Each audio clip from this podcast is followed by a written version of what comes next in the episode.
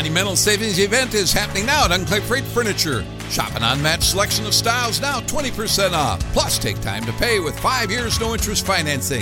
Find guaranteed lowest prices on home accents starting at just one hundred twenty-nine dollars. Doorbuster living room finds over forty percent off. Can't miss marble dining sets under seven hundred dollars. Plus, thousands off complete bedroom additions. Hurry to shop these monumental savings in-store at Unclaimed Freight Furniture or shop now at unclaimed freight furniture dot com. H T Smartcast. You are listening to a Live Mint production brought to you by H T Smartcast.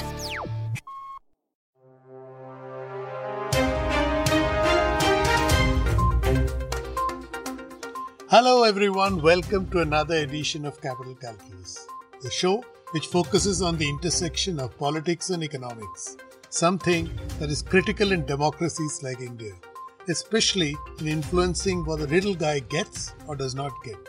Every week, this show will explore this intersection to try and give you a fresh perspective on the week that was.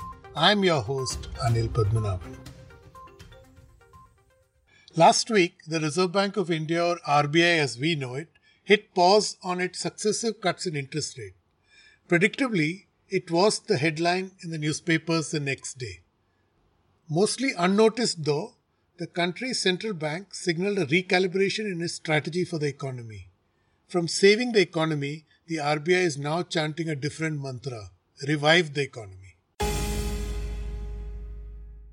The M P C noted that in an environment of unprecedented stress, supporting recovery of the economy assumes primacy in the conduct of monetary policy. While the space for further monetary policy action is available, it is important to use it judiciously to maximize the beneficial effects on the underlying economy. So, the R B I governor is in no doubt. He and his team have diagnosed the single biggest priority before this country to be growth, exactly the moment when the union government should roll out its big guns, unveil another big-ticket stimulus to revive demand and kickstart the economy. Assuming it does so, what will the stimulus playbook be? After all, India has never witnessed a crisis of such proportions. To understand this and more, I turn to Saugata Bhattacharya. He is the chief economist at the Axis Bank and authors one of the most erudite newsletters on the Indian economy. If you aren't already on his list, get onto it. I began by asking him to explain the context of the unprecedented challenge facing policymakers. It might be useful to think of this, or think of the measures, think of the actual effects, Uh, in terms of uh, three C's. Uh, so this has been, this crisis has been a very unusual, uh, protracted confluence of three C's. COVID, obviously the first, credit, uh, which is something which has been going on for a while. And I think, to my mind, the most significant impact of particularly the crisis and also, also of the credit, the problems that we have seen, is confidence. Whether it be household confidence, investor confidence, uh, the, the corporate confidence, whatever. Uh, so the three C's, COVID, credit and crude, have come together to create this unprecedented slowdown that we, uh, in, in, that we see now globally and in, particularly in India. So how do you bring that confidence back into the economy? So uh, uh, think of this, uh, think of this, Uh, the policy responses, et cetera, uh, in three phases. Uh, so think of the three phases as survive, revive, and then thrive. Because remember, I mean, our, our erstwhile goal of taking India to a five trillion dollars economy by twenty twenty-four twenty-five is still top of the mind. I mean, we still need to get that done. You're absolutely right that confidence is one of the key things that needs to revive uh, before we get on to that trajectory of that five trillion. Of course, I mean, the five trillion will have been pushed back now, but uh, remember that. First and foremost, this crisis, this unprecedented crisis, is a, is a public health crisis. So uh, the, the lockdowns, the, uh, the closures, the social distancing, et cetera, has had a very, very negative impact on, on, on economic activity. And, and and gradually over the course of the four months from the earlier shutdown to the partial unlocking and partial lockdowns, et cetera, uh, has uh, it, it it's quite evident now uh, resulted in a in a severe loss, uh, in a severe increase in uncertainty and consequent loss of, of confidence, as we as we talked about. So the first set of measures, the survive measures, coming in both from the monetary side as well as the fiscal side. Uh, have been have, have to a very large extent, I think, stabilized uh, what was a very severe shock impact on the economy. And why exactly is it so important to restore confidence among the economic stakeholders? Now, to get confidence back on track, I think the increasing transition to measures uh, that are more akin to the revive part, Uh, particularly on confidence, because I mean, the more the cash flows that begin to come back into the system, the greater the confidence, the greater the potential of, of incomes, et cetera, salaries, incomes, uh, earnings, livelihoods, et cetera, that people see. That will serve to bring back household confidence, worker confidence, employee confidence, and consequently, that will that will shift over into into corporate uh, capex, uh, corporate activity, et cetera. So all of that will, will begin to happen. So I think this is the critical part now, the bridge between the survive and the thrive part, which the government needs to get right. While this may be the case, there is an interesting economic puzzle. The latest R B I survey of consumers reveals that people think the present is bleak and the future is not. In other words, they expect a turnaround. I asked Saugata if he agreed.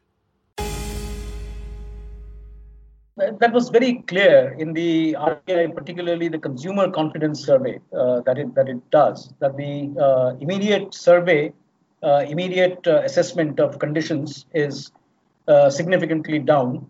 Uh, but one year down the line, uh, the confidence one year down the line seems to suggest that there is an uptick. That people believe, people believe uh, that there will be a better, uh, uh, better set of conditions that will prevail in the future.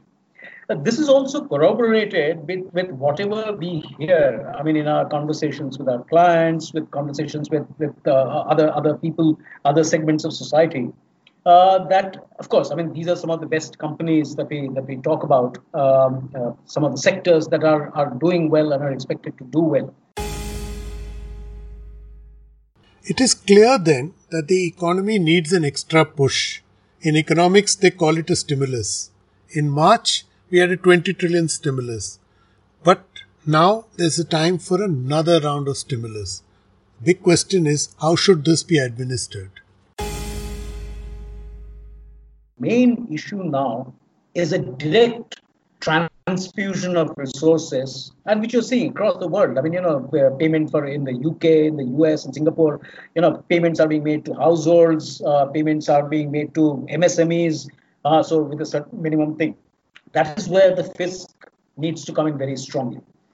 Remember, I, I think, I mean, the initial hesitation, one, of course, I mean, because of the uncertainty that is involved in this public health crisis, I mean, you know, they did not want to spend all the resources up front. I mean, they wait, must have uh, waited to watch how things develop so that, I mean, they have some uh, powder, dry powder left to deal with exigencies. But I think the time has now come uh, because now growth is the overweening problem. But the big challenge is, how do you ensure maximum bang for the buck? Remember, most of the delivery systems in India are either leaking or broken. My sense is that the government should now push capex between consumption and capex, because remember, even capex spending will very quickly find its way down from, from the vendors, from the project managers, et cetera, down uh, to the households very, very quickly. So I think, and, and, and that actually creates assets as opposed to uh, as opposed to pure consumption uh, spending. So a mix of both is required, but I think the focus now needs to shift on, on capex flows. Uh, we, India has actually done a significant, I mean, fairly well in terms of attracting Uh, large sums of foreign capital into selected segments, selected companies, we all know. I mean, you know, so some of the, so there is a global flood of liquidity by the global central banks that is available for deployment India's macroeconomics is still relatively good. I mean, you know, foreign investors still think India is a good macroeconomic story. Uh, India's valuations now are, are, are more reasonable. So people, there will be foreign capital that will be ready to come. So I think a, a part of the digitization and the changing structure, economic structure, will be funded by foreign capital flows. I think the government at this point in time just needs to borrow more. They seem to be picking up momentum. So this livelihood is now clearly the focus. You seem to be quite an optimist about India.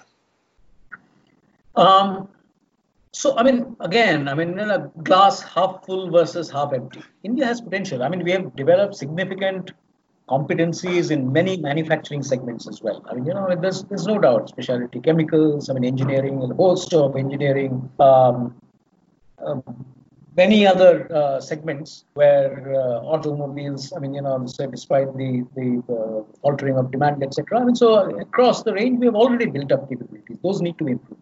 My my sense is that, you know, I mean, this it, I, I, it's not that we are doing great.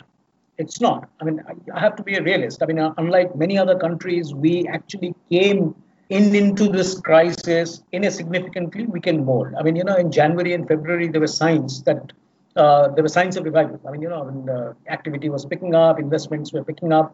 In F Y nineteen, F Y twenty, com- companies, banks, et cetera had deleveraged. Uh, their balance sheets were looking much better. But this has reversed uh, a lot. So the task is definitely far, far more onerous. I mean, there is absolutely no one, only a very blind uh, optimist would, would uh, deny that. But again, I mean, the opportunities that bring in, I mean, you know, it is unfortunately uh, relatively a trite way of saying that India responds best in, in, the, in the worst possible situation. And this is an opportunity. We shouldn't let this crisis go to waste. Saugata signed off saying India should not miss out on using this crisis to usher in a new economy. Every time someone says this, we remember nineteen ninety-one. True, but the first step in this direction is to revive growth. The unprecedented contraction should be contained. The bankruptcies, job losses and so on reversed. If not, there's every risk that the fear economy will tighten its grip in the next few weeks and months. And that would be catastrophic, both for the present and future. R B I has done its bit. The proverbial ball is now in Finance Ministry's court. The question for the government is not how, but when will the stimulus happen? That's all for today. Thank you for listening. You can reach me on Twitter at Capital Calculus or on Facebook and Instagram at H T Smartcast. I'll be back next week with a new episode of Capital Calculus. Till then, stay safe. This was a Live Mint production brought to you by H T Smartcast. H T Smartcast. I'm Annie Apple, and I'm here to invite you to come and listen to my new podcast series, Raising a Pro. It's the most intimate sports-related conversations you will hear. Each week, we explore the journeys of some of your favorite N F L players through the eyes of those that know them best. From Joe Burrow, DeAndre Hopkins, Miles Garrett, Ezekiel Elliott, Nick and Joey Bosa, just to name a few. With exclusive insights and information, we leave no stone unturned. Subscribe now to Raising a Pro on your favorite podcast app.